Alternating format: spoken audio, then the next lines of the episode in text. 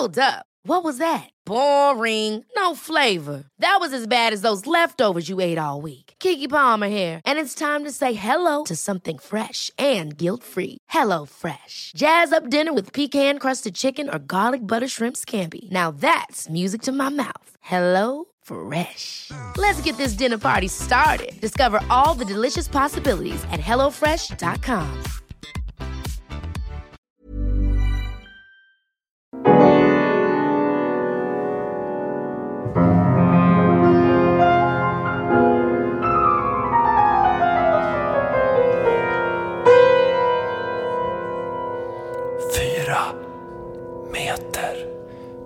Hej Anders Baring.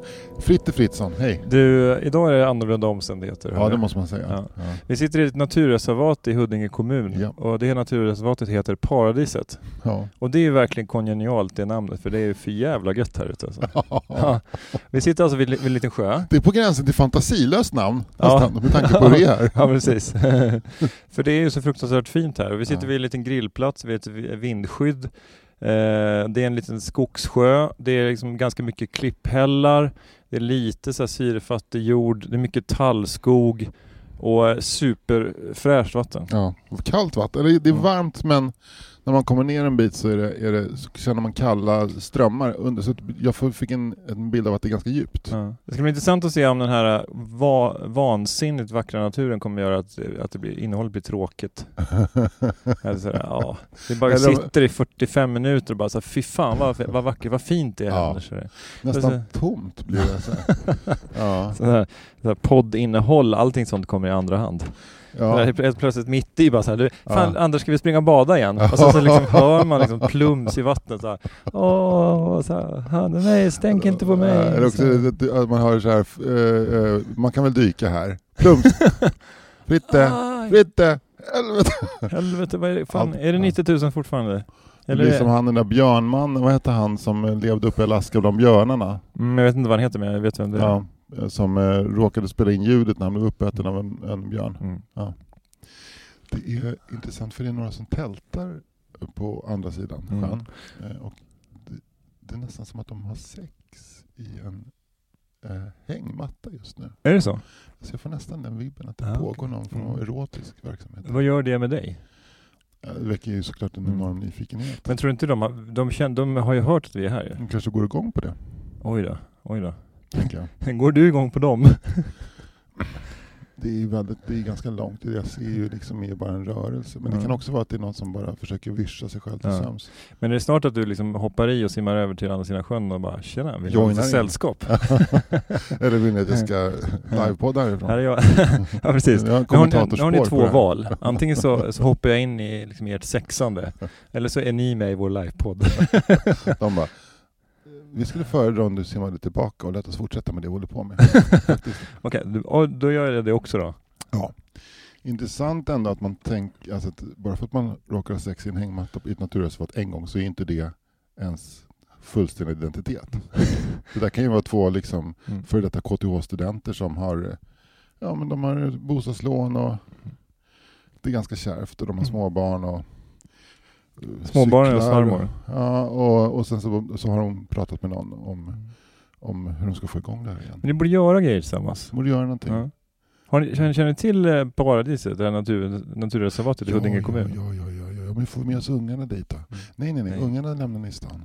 Ungarna lämnar i stan, men ni tar med en liten gunga. Ja.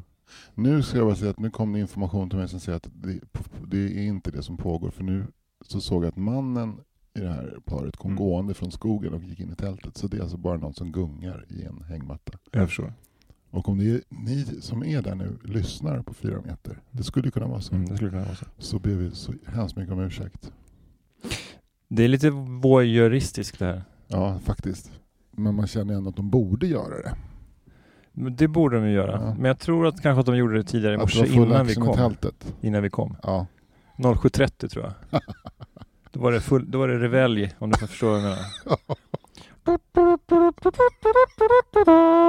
Det var alltså kuken som spelade den melodin. Och, eh, och, och snippan svarade.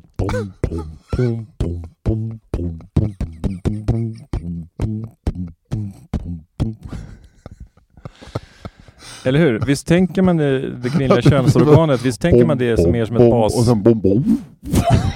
Visst tänker man det mer som en, en bas, ett basinstrument? Eh, det kvinnliga könsorganet, eller det manliga? Det kvinnliga? Det gör, det gör inte jag. Mm. Jag tänker nog snarare det mer som en sån här, vad heter den här du håller för trumpeten nu? Sordin. Sordin.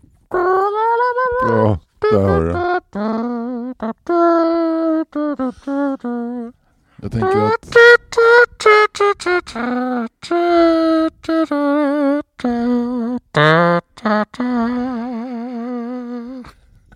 där har du det. Alltså.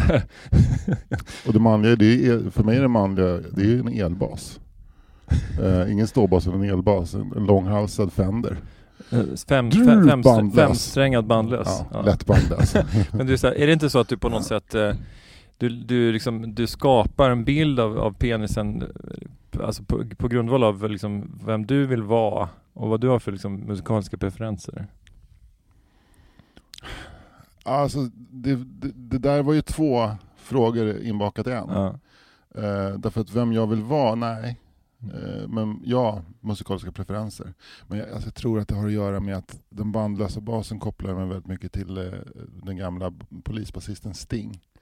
Och även eh, eh, sex kopplar man ju till honom. Alltså liksom, så politiskt korrekt eh, sex. Men tantrisk eh, samtyckesex Ja. det, lät som att jag, det lät som hängmatta att i jag Brasilien. det lät som att jag föraktade samtyckesex Ja. nu.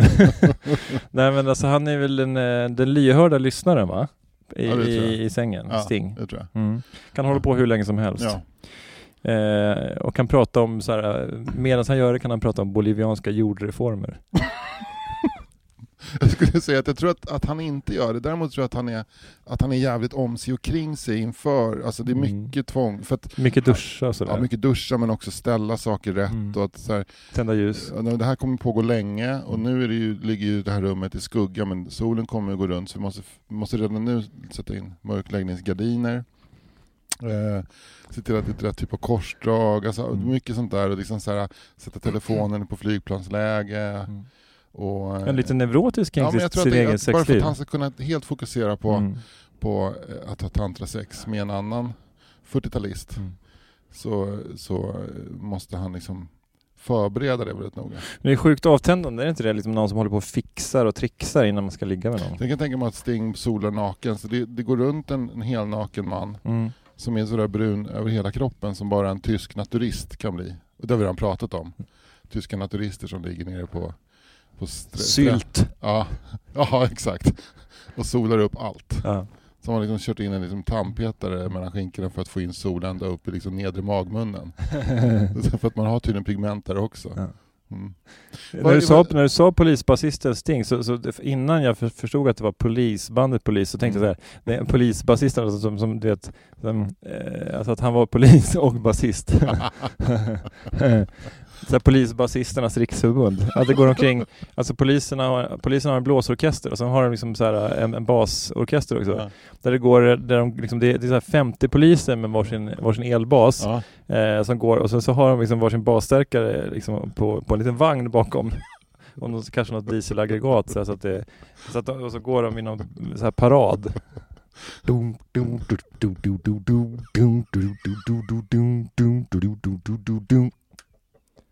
Dum, dum, du, du, du, du, du, dum, du, du, du, du, dum, dum, du, du, du, du, du, dum. Dum, dum, du, du, du, du, du, dum, dum. Jag tänker se det här följet. eh, f- Gå, gå längs Sveavägen. Som den här gamla barnvisan, den här eh, krokodil. Nyss så träffade jag en krokodil som körde runt i en bil. Ja. Han blåste in trumpet. Han var så tjock och fet och blåste in trumpet. Och bilen var för trång och svansen var för lång så den fick åka på ett eget flak där bak. Det är väl så. basstärkaren som Ja. på ett. Men, eh, men jag tänker så polisernas basorkester, det skulle kunna vara som en, ett smörgåsbord av olika typer av bas. Så det kan vara en, en vanlig eh, elbas men även en, en bastuba. Ja, En, eh, ståbas. En, ja, sen så kan det vara en alt eller en baritonsax kanske. Någon Mm. Mm. Polisens baritonsax, eller bassax finns ju Mm. också. Ja, just det. De, de, har ju, de har ju då saxen, Mm. de har ju tagit, de har eh, customiserat en eh, sån här Dramaten. Mm. Satt hjulen längst ner så att de kan gå liksom lite bredbent så att, så att saxen släpar. Någon spelar burdun, sån där, eh, sån där liksom Spelverk. Ja, Helsings... Ja, någon didgeridoare. Ja. På kungens födelsedag. Jag tror att eh, Carl Gustav, eh, han skulle inte vilja något hellre än att, att polisens basorkester uppträder. Du, du vet att var det inte vi som pratade om det i podden, att de spelade den här uh, Swedish House Mafia-låten på hans födelsedag? Mm. Don't you worry Ja. child va? Idag så ska ju en ny eh, häst överlämnas till, eh, till hovstallarna. Känner du till det? Nej. Vet du vad den ska heta? Nej. Davici. Davici? Ja, Oj. efter Avicii. Ja. Och den ska alltså överlämnas vid högvaktsavlösningen ska hästen överlämnas och då kommer också eh, musikkåren att spela någonting av, av Avicii. Vad vackert. Ja, men det är schysst att den här housevågen verkligen har fått fäste i kungafamiljen. Men det känns som att de är väldigt kompatibla med hela den här uh, housemusiken. Ja, Alltså så här, lite så här mjuk, eh, mjuk techno liksom. Ja, lättlyssnat. Alltså så här uh, vita kläder, Stockholms stadion. Ja. Den, den livsstilen liksom. Ja, men eh, exakt, livsstilen, men också det här södra Frankrike, åka jättestor motorbåt, tjejerna sitter där bak, Mm. Går runt med ett paket Marlboro Light i ena handen och en iPhone i andra, har övrigt så här schyssta Usan Moran kortbyxor på sig. Ja, fan vad, vad sexigt. Ja. Ja. Men, eh, men det var roligt för jag läste i tidningen att eh, de hade haft en namntävling. Och hästen skulle, tydligen skulle hästen heta någonting på D, Mm. var sagt. Men då hade 30% Ändå sagt röstat Avicii. för Davici. Aha, okej. Och då vet jag inte om det var så att det var att de hade gett ett antal förslag Mm. eller om folk bara fick komma in med random förslag och 30% av de som röstade bestämde att den skulle heta Davici. Eh, det känns ju lite grann som att det var någon som hade liksom angett det förslaget va? Annars Ja. hade det nästan omöjligt kunnat komma på det. det, det nästan Men är det D apostrof Avicii? Det är det? Från, alltså av Ja, Avicii. Just det. Ja. De Avicii. Mm. Ja, det jag hoppas inte att Avicii har varit inblandad i av, av en av... Leonardo da Vinci. Från Vinci. Ja, Mm. men det är en plats. Ja. Avicii är en människa. ja. Nu ja. Alltså det är, det är inte han som är pappan till hästen. Nej, men det nej. namnet säger ju att Ja. han är pappan. Från Eller från Avicii. hans stuteri. Ja, så kan det vara. Ja. Ja. Du, pluggrunda mitt i. Nu är det klart att eh, Oslipat eh, bjuder hit eh, den internationellt kända komikern Judah Friedlander Mm. i september.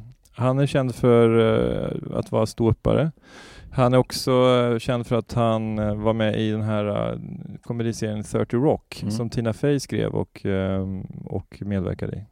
Alec Baldwin också. Mm. Som utspelade sig, som var liksom bakom kulisserna på en eh, humorshow. Mm. Så meta, mycket meta så. Mm. Där spelar han en i manusgänget, Frank Rositano. Och eh, han gjorde också en liten biroll i, kommer du ihåg den här gamla eh, indiefilmen eh, American Splendor? Ja. Som ha- som handlar om Harvey Peaker, den här gamla eh, seriekonnässören och eh, kompisen till Robert Crumb. Eh, där, han, där var han också med. Han har gjort jättemycket filmroller och eh, jätterolig ståuppare. Och pingisentusiast också. Är han pingisentusiast? Mm. Gjorde jag. Ja, han Just älskar pingis. Just det. Har du spelat mot honom? Nej, inte än. Men jag Ja. kommer göra det i september. Du kommer det? Ja. Men då, då är det så att man kan se Judah Friedlander i uh, Uppsala den 12 september, Göteborg den 13 september, Malmö 14 september och Stockholm 16 september. Och eh, biljetter fick- kan man hitta genom oslipat.com. Får jag fråga då, eh, kommer, kommer ni att göra honom på Bondenbar i Stockholm eller kommer ni ha en större lokal? Nej, vi kommer, han kommer köra på Globen. Ja, jag fattar. Det, det låter rimligare. Nej, vi kör Scalateatern. Ja, men det är ju perfekt. Scalateatern, det är lite mitt emellan Bonden och Globen va? Ja. Så tänk, vi tänkte så här, ska vi köra Bonden eller Globen? Så blir, nej, vi kör Scalateatern. Ska ni inte göra så här att eh, Scalateatern har ju två våningar. Det Mm. finns ju teaterscenen där uppe och sen så finns det Källaren där, Att ni tar ner ett pingisbord dit Mm. och sen får man betala en dyrare biljett och då får man med och spela rumpingis med Jura Friedlander. Det är väldigt Är roligt. inte det en bra idé? Det är jättebra idé. Ja. Nu verkar det som att vi kanske så måste släppa biljetterna ganska snart. Men, men all, all, det är en jättefin idé Anders. Ja. Men någonting med pingis får det ju bli. Alltså Jura Friedlander är ju väldigt speciell. Jag ska bara säga till er som, som eh, undrar vem, om det skulle rå, råka vara så nu, Ja, att det är fler personer på scenen samtidigt när Jura Friedlander är där, ja. så är han den lite runda killen med långt hår, jättestora glasögon och en rolig keps. Mm. Någon slags truckerkeps har han ju. Alltså. Ja, spelar- men också ett, ofta ett egenhändigt uh, framtaget budskap va? Ja men han, han har ju en pe- scenperson som han, han kallar sig, han kallar sig för World Champion. Just det. Att han är bäst på allt. Just det. Eh, och eh, det börjar som en slags ironisk så här, blinkning till narcissismen tror jag. Mm. Men det har utvecklats. Att han, är ju, eh, han har ju ett så här väldigt roligt och eget scenspråk och Mm. pratar om allting och eh, improviserar skitmycket och, och berättar för publiken om hur hans framtida samhälle ska se ut och så. Så det är mycket, handlar mycket om USA och eh, liksom lite kritik mot eh, olika samhällsföreteelser. Jävligt roligt. Mm. Ja. ja, men det, det, det, det ska ni verkligen köpa biljetter till. Och eh, supportkomiker, eh, bland annat då Jonathan Unge, Simon Gärdenfors och Petter Bristav. Ja. Roligt. Kommer de att turas om då? Ja, Jonathan och Simon kör i två städer var och Petter kör också i två städer. Så att, eh, det, är lite, det är lite blandade supportkomiker. Mm, mm. Men det framgår av, eh, om man går in på oslipat.com. Mm. Roligt. Ja. Bra Kommer tips. du? Jag kommer komma till Stockholmsgigget och blir det rumpingen så ställer jag upp. Ja, Mm. roligt.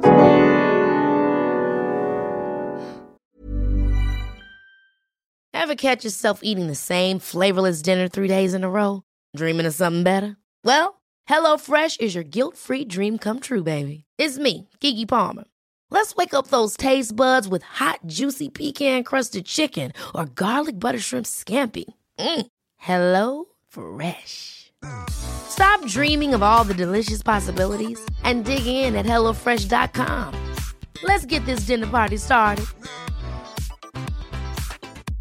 Quality sleep is essential. That's why the Sleep Number Smart Bed is designed for your ever evolving sleep needs. Need a bed that's firmer or softer on either side? Helps you sleep at a comfortable temperature? Sleep Number Smart Beds let you individualize your comfort so you sleep better together. JD Power ranks Sleep Number number 1 in customer satisfaction with mattresses purchased in-store. And now, save 50% on the Sleep Number limited edition Smart Bed for a limited time. For JD Power 2023 award information, visit jdpower.com/awards. Only at a Sleep Number store or sleepnumber.com. Vi är tillbaka nu efter pluggrunda och lite reklam och jag ligger här i vindskyddet vid den lilla sjön Trehörningen och tittar ut över vattnet. Eh, på en kobbe rakt framför mig så sitter en vit fågel. Jag tippar till någon slags tärna av något slag. Det här är ju inte jättelångt från havet ska man komma ihåg så det, det kan nog komma ner- in en del skärgårdsflygfan.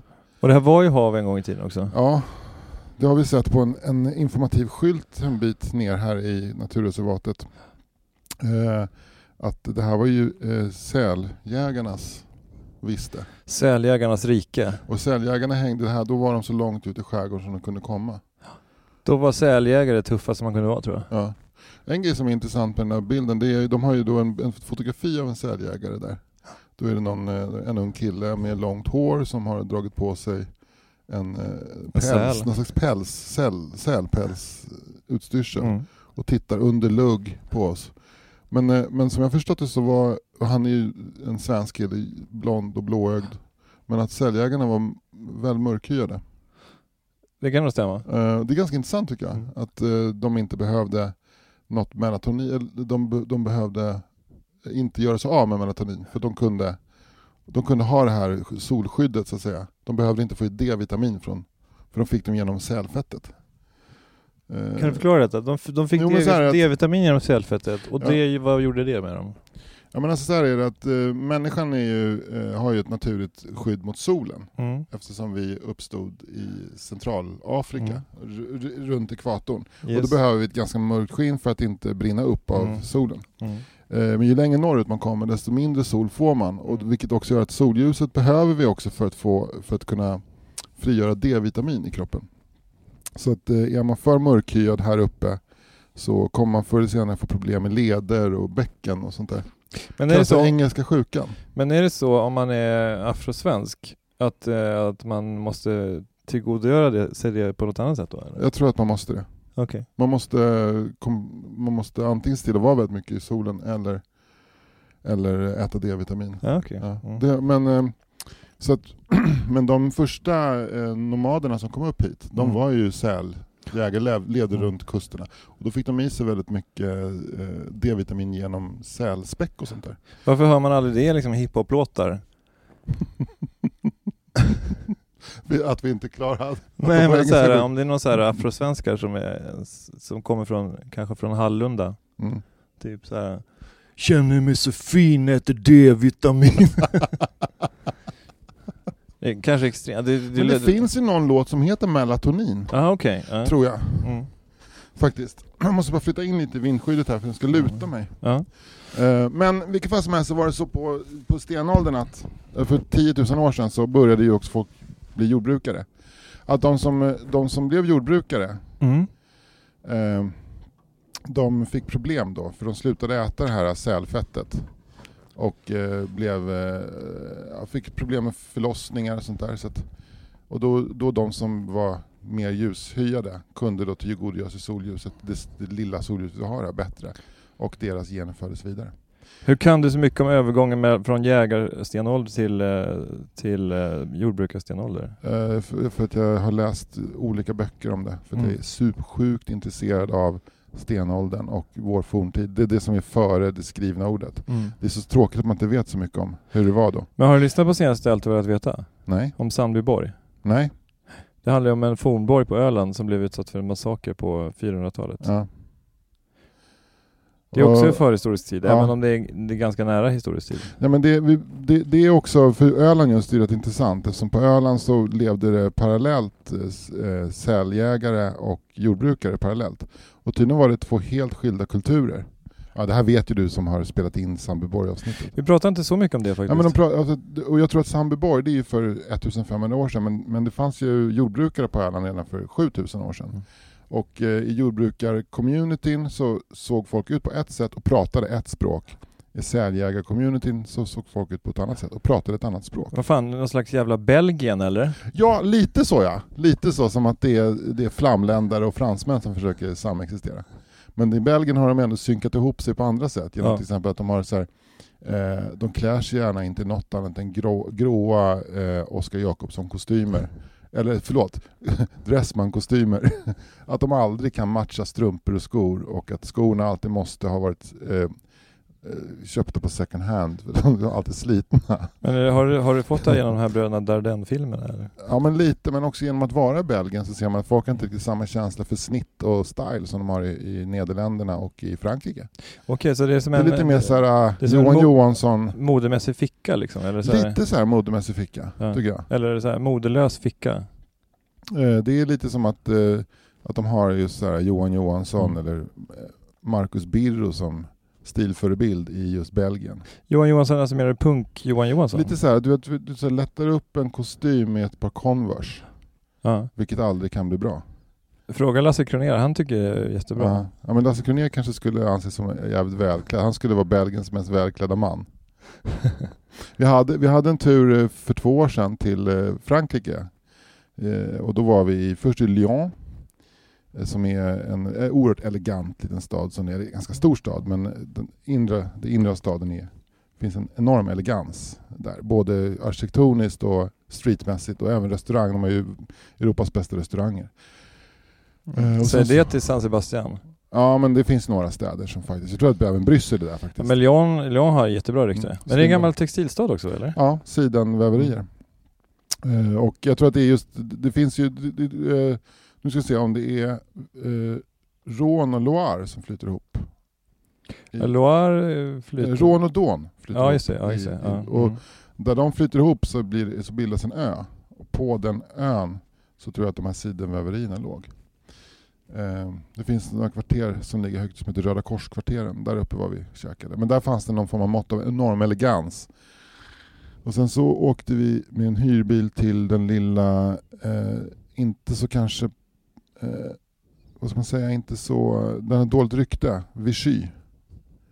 Eftersom Vichy-regimen Ja, den tyskvänliga Vichy-regimen hängde där. Som är en gammal kurort från eh, Napoleon den tredjes dagar, så Ja. 1870-1880-tal. Ja, där har vi Vichy-vatten. Ja, Mm. de har ju ett extremt... Vatten från Vichy. Inte gott. Nej, men det är ju ganska starkt. Eller så, det är ganska så här, det är ett ganska oraffinerat vatten. Ja, det är det. Verkligen. Men är det naturligt mineralvatten? Ja, det kan man säga. Precis som, finns- som Ramlösa? Är Ramlösa verkligen ett naturligt Mm. mineral? Men naturligt kolsyrat? Ja, Jaha, det tror jag. fantastiskt. Ja. Det är helt fantastiskt. Ja, alltså det, jag kan ha fel, men jag tror att det är Mm. naturligt mineral. Ja. Men vilket fall som helst så i Vichy, där, dit, åker, dit åkte folk på 1800-talet och drack brunn. Och eh, de eh, gick på opera. Operan, operahuset i Vichy är lika stort som operahuset i eh, Paris. Eh, men sen så under kriget så hängde den tyskvänliga re, regeringen liksom, Mm. där. Vilket gjorde att stan fick dåligt rykte och har övergivits av de flesta. Det är bara så här bedagad gammal överklass som hänger där. Att det finns någon, någon morbror som är gay i den här eh, markisfamiljen och eh, han, han bor i Vichy och, och lyssnar på eurotechno och dricker drinkar och åker runt i en öppen sportbil. Så här. Det, Röker han också Marlboro Light och så har han en iPhone i andra handen? Kanske det. Ja. Kanske det. Fast kanske, eh, han är fransman så han har någon annan, iPhone är inte så stort i Frankrike. Har Snarare en Samsung. han Blackberry? Ja, Blackberry. eh, vi skulle spela skivor på ett ställe där jag och en kompis. Då hade de inte eh, Spotify. Utan det var någon annan omöjlig vodtjänst som Ja. de hade. Eller eh, streamingtjänst. Kom det sig att ni skulle spela skivor i Vichy? Nej, men vi var fulla och var inne på en bar Mm. och eh, vi tyckte de spelade så dålig musik och då var det jag, jag Först så lät det som att vi var bokade som DJs Nej. och sen var det så här, sen så framkommer Nej. att det är en fyllegrej så här. nej, Vad fan, uh, je, je voudrais uh, le musique, uh, s'il vous plaît. Ja, Can you please move out of the bar? det var, det var, det, vi var inne på en bar vi, vi, eh, och vi köpte champagne för 50 euro flaskan. Eh, Inte farligt på restaurang. Inte farligt dyrt. Nej. Eh, det var säkert inte någon superbra champagne, men det var ändå det, var champagne. säkert, det var säkert inte champagne. Det var champagne. Det var champagne. Det stod champagne på flaskan. Som de har skrivit med, med kulspetspenna. Ja. Kom direkt från uh, buteljeraren. Ja. Eh, och då var vi där och vi var bra på trycket och en av oss som heter Julle Ciccinecki, han är, han är DJ, han jobbar som DJ men han spelar ju så här otroligt speciell musik. Creddig musik. Ja, han, du vet han, han mixar, han hittar någon skiva från Belgrad och så mixar han den med någon hiphop-grej från Los Angeles och så blir det svincoolt. Ja, och så var vi där och söp och så Anton Renborg, en kompis till mig, det var, han, på grund av honom vi var där för han hade haft fotoutställning i Vichy. Och han var jävligt uppe i, liksom, i smöret där och vad fan, och, och så pekade han på oss, de här två killarna det är en, Sveriges två bästa DJs. nu får de spela. Och eh, eh, han barägaren, vad ska han säga, han bara Ja, oj, oj, oj, oj, oj. Då så pekade han på datorn, en liten dator där, det är den där och det är den här konstiga tjänsten och så började vi. Dels att vi satte igång låtar mitt i av misstag, vi, Julle, Julle är van att stå och köra vinyler och mixa och hålla på. Nej, vi ska spela där. Och vi försökte och eh, tänkte vi i Frankrike så vi började spela såna här gamla Serge Gainsbourg-låtar, du vet såhär Bonnie and Clyde och sådana. Vi fick spela tre låtar. Jag körde en Jenny Wilson-låt också. Så var jag så här, no, no, no, no thank you. This is, this is really bad. No good. People, look at people. They, they are not happy. They are not happy. Och så bara slängde han på sin spellista igen med det senaste från eh, Max Martin. Ja. Det var det som gällde. Men var det här, var det här med belgiska klädkoder att göra? Jo, men sen så vi hade varit i Frankrike. Och eh, jag tycker ändå att var man än är i Frankrike och Italien så möts man av någon form av enorm elegans och känsla för att kombinera eh, olika plagg och smycken och, och liksom accessoarer som, är, som känns som att det nästan är genetiskt. Och sen så skulle vi åka hem och då hade vi en mellanlandning i Bryssel som var jävligt lång. Den var typ 10 timmar lång så då tog vi ett pendeltåg in till Bryssel och då känner man direkt så här, här bryr de sig inte. Här är det, nu ska vi se, idag är det dag. Och det är början på maj och det är ganska varmt. Jag ska ha skor, eh, eventuellt strumpor, någon form av byxbeklädnad, någon tröj och någon jackgrej. Eh, och nu släcker jag lampan i garderoben och nu har jag allt det där. Nu går jag ut. Nu tittar jag inte i spegeln. Nu går jag ut och nu går jag till mitt kontor. Så den känslan. Men det är, det är ganska befriande. Ja, det är skönt. Men Mm. det är som att hänga på typ någon brö- ett bröllop på Café 44. Liksom. Så vi ska säga som är här punkcafé Punkproggare på klär sig fint. Ja, just det. Ja. När man säger till punkproggare, nu är det så att mormor fyller 100, klä er fint. Ja. Ja, ja för fan, ja, ja för fan, jag, jag har en kostym, jag har en kostym, det är lugnt. T-shirt till den. Ja. Så kommer de och så, ja precis. Men det är ju någon, det, det, det, dubbla känslor där för att man, man högaktar ju människor som eh, bara skiter fullständigt i vad de har på sig och sen så tycker man ändå att de är lite, de borde kunna anstränga sig lite. Ja, men, det, men det, är, det är sant, man känner sig inte alls hotad. Nej det gör man Det verkligen finns inte. något befriande med det. Ja. Men eh, det, gör, det skapar, det låter så dumt. Mm. Det skapar en, ja, det, det, det var bara så här oelegant ja, ja, jo. Även Bryssel är ju liksom en mysig stad men inte vacker. Nej, jag gillar Bryssel. Ja. För, men det, det, det är ju för att den är lite skitig och lite spec- liksom, den är ju den är inte, för den utger sig inte för att vara någonting som den inte är tycker jag. Nej, verkligen. Alltså Grand Place är väl kanske lite så elegant, men det är, det är ganska turistigt också. Ja, just runt Grand Place Mm. och, och Meineken Pist där är det ju liksom en... Jag var ju och körde stand-up i Bryssel med Bettner för några år sedan. Eh, då körde vi två kvällar. Körde ni på flamländska, franska eller engelska? Eh, vi körde en, en kväll på franska och en på flamländska. Ja. Nej men vi körde faktiskt... du flamländska då? Eh, jag kanske hade någon sån grej. Alltså, Mm. men jag tror ju nog att folk eh, i Sverige uppskattar det mer än vad de gör där. de bara eh, This is, uh, this is I, I don't know what you are, why, why, why, this is, this is just strange. Men det var, vi körde en kväll på svenska och en- en kväll på engelska. Mm. För det var ju mycket så här. äh, Tror jag Fredrik Federley och hans, eh, hans EU-entourage var och kollade någon kväll. Och sen Magnus kände de dem lite grann tror jag. Mm. Och sen så andra kvällen körde på engelska. Men det var jävligt kul faktiskt. Men eh, det var i kölvattnet. Det var precis efter de här terrorattentaten. Så det var lite så här stökigt i Europa. Ja. Det här var två år sedan också eller? Nej, det var 2015 var det. Tre år sedan. Mm. Men, eh, ja, men jag, jag gillar Bryssel. Mm. Ja, jag känner mig inte trygg där. Du känner dig inte trygg? Nej. Men är du lite så harig? Ja, lite. Jag gillar ju trygg, jag gillar Vichy. Men en det- avfolkad, eh, ett avfolkat Östermalm på landsbygden i Frankrike. Med lite lätt nazistanstruket. Ja.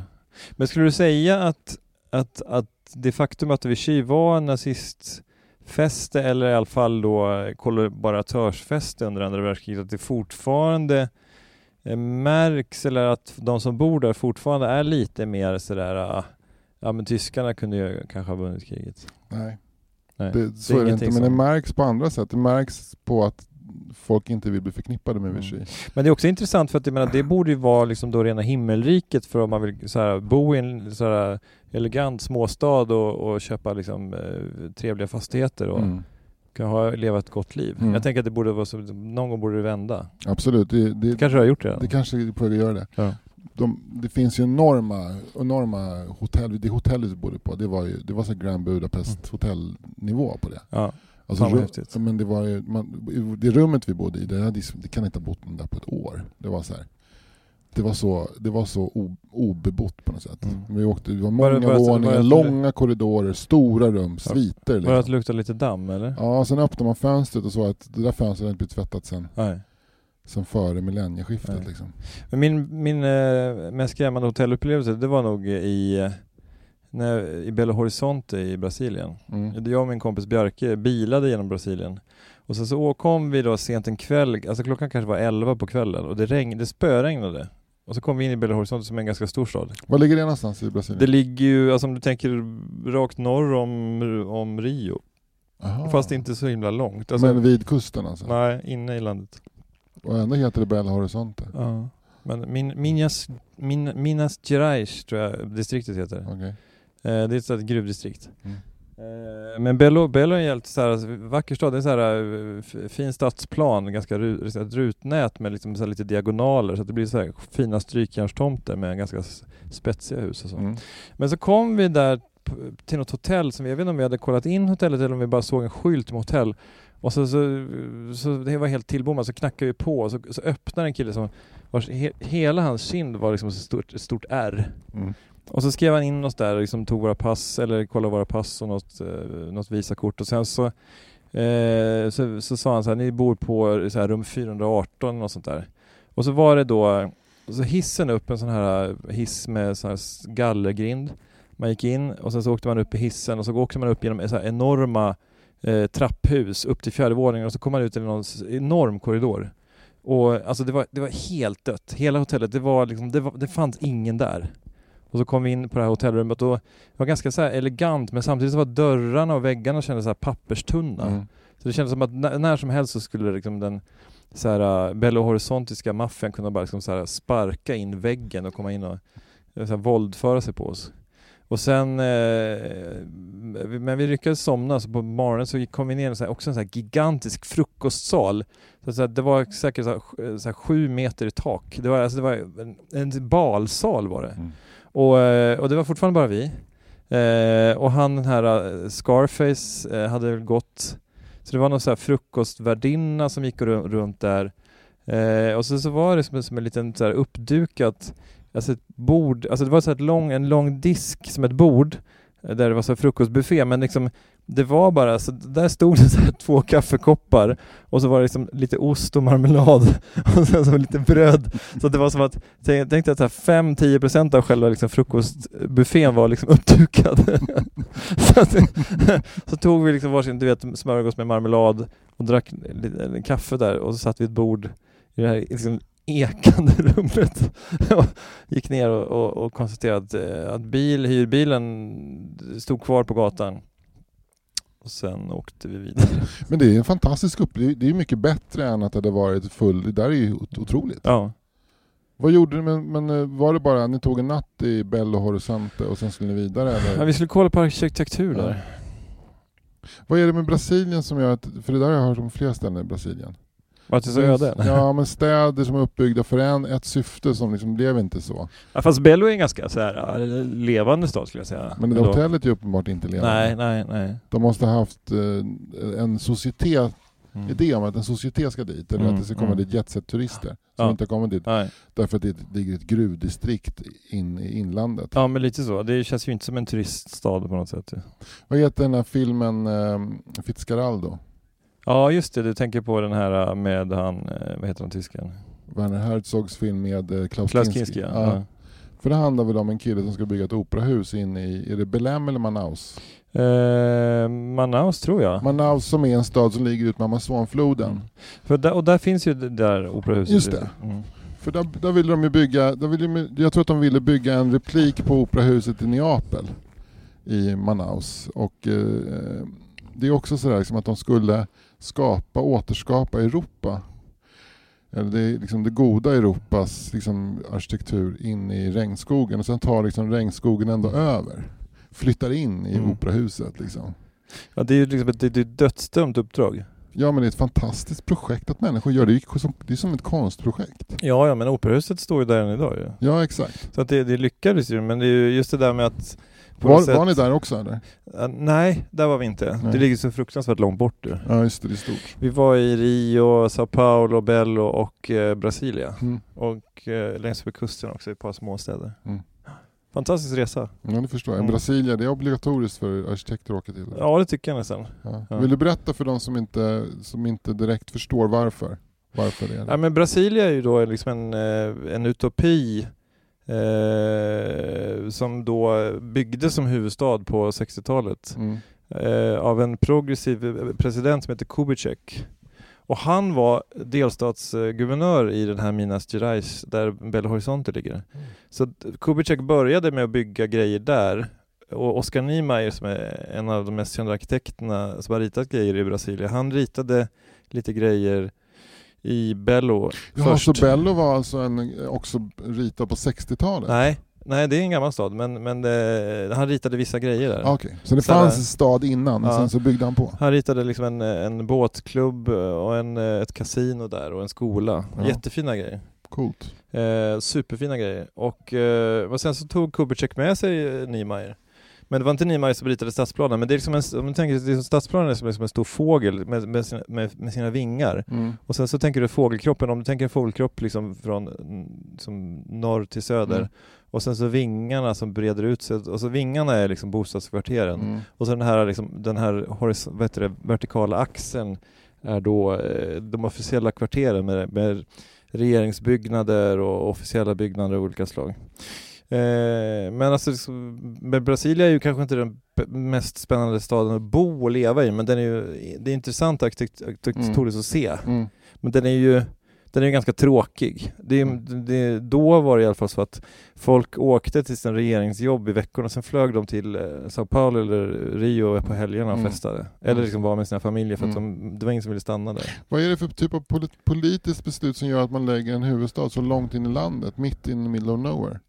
Eh, jag För det vet kanske inte. fanns naturtillgångar där? Eller det... Nej, jag tror, jag tror så att, att jag vet inte exakt, jag tror att Rio var i huvudstaden liksom en, en, en, eh, under en epok, men Mm. jag, jag vet inte exakt vad det var som, som gjorde det, men jag tror att det handlade, nu gissar jag, men jag tror att det handlade lite grann om att att, det liksom, att man vill komma bort från de gamla eliterna i, i Sao Paulo och Rio. Mm. Att man vill skapa någonting nytt där, där det liksom den, den liksom unga nationen eller den progressiva nationen Brasilien kunde liksom födas på nytt på något Mm. sätt. Att man bort, alltså, ja men det är som, som klar, rivningar av Klara på något Mm. sätt. Fan vad intressant. Mm. Det är ett häftigt land på det sättet, att man har haft sådana tankar. Jag vet inte, hur är det i Brasilien nu? Ja, men det är väl ganska stökigt, alltså, det har ju liksom, eh, det är ju massa korruptionsanklagelser. Ja. Alltså eh, mot, mot flera tidigare presidenter. Lula och vad heter hon den här kvinnan? Jag vet inte, jag vet så otroligt lite Ja. om, om världen. Men alltså det är ju, det, det är, det är ju det är ganska turbulent rent Ja. politiskt. Ja. Och sen plus att de här satsningarna eh, inför eh, Rio-OS och, och eh, Fotbolls-VM. att eh, ja, men det, är liksom, det var slog väl inte superväl ut de där Mm. arenorna. Jag vet inte om de... De hade ju bland annat varit igen i Manaus. Ja, Eh, som, eh, det skulle vara intressant att se hur den ser ut idag. just det. Men det klass, mest klassiska exemplet på så här förfallna arenor det är det här Point Jack Silverdome i Detroit där, där, där Sverige spelade en match i VM 94 Mm. som numera är typ som, ett, eh, som en spökarena. Jag vet inte om den är riven men det var, den är ju, används inte längre. Okej. Man man har sett så här de- deppiga bilder från liksom hur det ser Mm. ut idag. Det är sån här eh, sån här estetik som så här, folk som älskar så här, övergivna gamla hotell och nöjesparker. Så. Just det. Gamla, gamla eh, där det plötsligt har vuxit in i träd. Mm. Tjernobylturismen typ. Ja, just det. Lätt, lättköpt fotokonst. Mm. Har jag berättat om Malmö minigolfruin? Nej? Nej.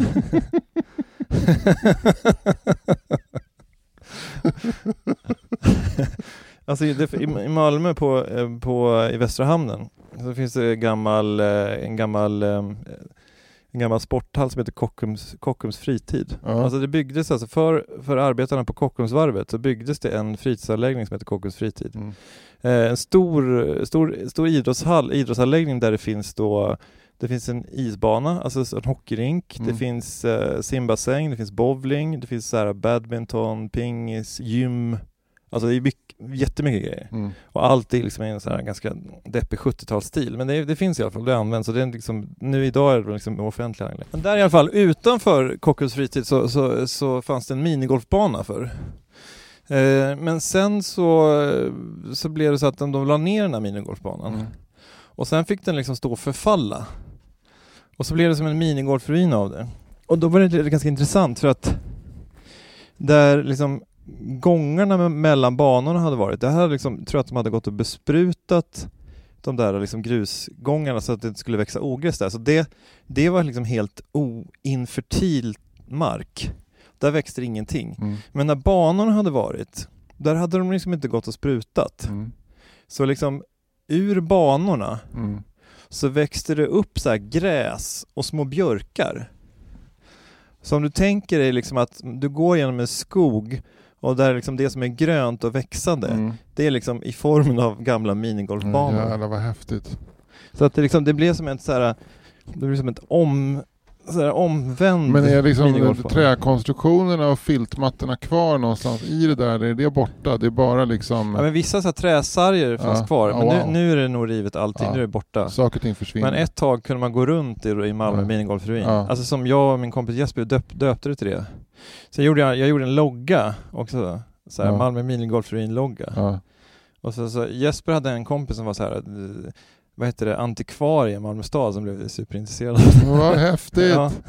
Fan vad coolt. Men det är intressant det där, för du pratade tidigare om den här utgrävningen på Öland. ja. De frågar sig hur kan, liksom, eh, där har skett en mass, ett massmord då för 1500 år sedan, som de har bara blivit liggande där. ja. Att förmodligen så tog naturen över väldigt snabbt över efter den här byn, så att bara tio år senare så gick man förbi, då såg man inte att det hade varit en by där. Och, och de, eh, så att jag menar, det går väldigt snabbt Ja. för naturen att ta över. Precis, och det kan vara i Malmö, det kan vara i Manaus Ja. och det kan vara på Öland. Jag kan tänka mig att det går snabbare i Manaus än i Malmö. Ja. Ja, det, Eh, det, det är snabbväxande på det ja, ja. Om vi, skulle, om vi skulle dö här i det här vindskyddet Mm, mm. i det här naturreservatet i Mm. Huddinge kommun. Mm, Det hade gått snabbt alltså kan jag säga. Alltså när, om någon bara liksom om 2000 år gör en grävning här och ser två liksom så här lite lätt lönniga, lönniga män mitt i livet som ligger med varsin mick i ett, i ett vindskydd i, i onaturliga ställningar. Hur ska de se att vi är lönniga? Eh, när vi har legat i kanske- 2000 år. Det, är bara, det kommer att vara två skelett ja. med badbyxrester, du har skjortrest. Men det med kommer den vara ett, ljudkort med ett fungerande ljud. Alltså, tänk dig, de, de lyckas De utvinna ljudet ur Ja, ljudkortet. de, det är då, det är då de, hör, de fattar att vi är Ja. Men- men- men Hur dog vi? Det kom en björn. Eller det Det- där paret på andra sidan sjön De sim, simmade över och sköt oss. mm, sköt oss bara. Ni lägger er inte i vårt sex. Du Anders, tack så jättemycket för det här. Ska vi gå och bada nu eller? Du ska, jag ska gå och bajsa. Ja. Det är utebästa på Okej, men det är ju olika. ja. Hej! Roxanne,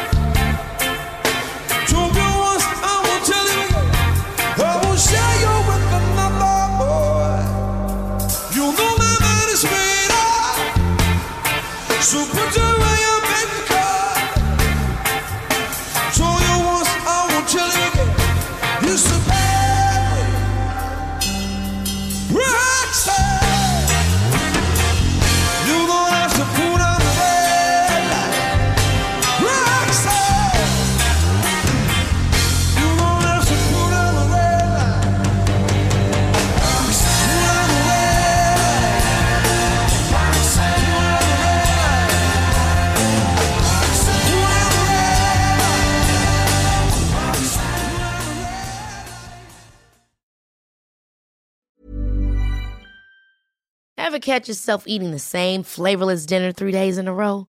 Dreaming of something better? Well, HelloFresh is your guilt-free dream come true, baby. It's me, Kiki Palmer. Let's wake up those taste buds with hot, juicy pecan-crusted chicken or garlic butter shrimp scampi. Mm. Hello Fresh. Stop dreaming of all the delicious possibilities and dig in at HelloFresh.com. Let's get this dinner party started. Hey, it's Paige DeSorbo from Giggly Squad. High quality fashion without the price tag. Say hello to Quince. I'm snagging high-end essentials like cozy cashmere sweaters, sleek leather jackets, fine jewelry, and so much more. With Quince being 50 to 80% less than similar brands. And they partner with factories that prioritize safe, ethical, and responsible manufacturing. I love that. Luxury quality within reach. Go to quince.com slash style to get free shipping and 365 day returns on your next order. Quince.com slash style.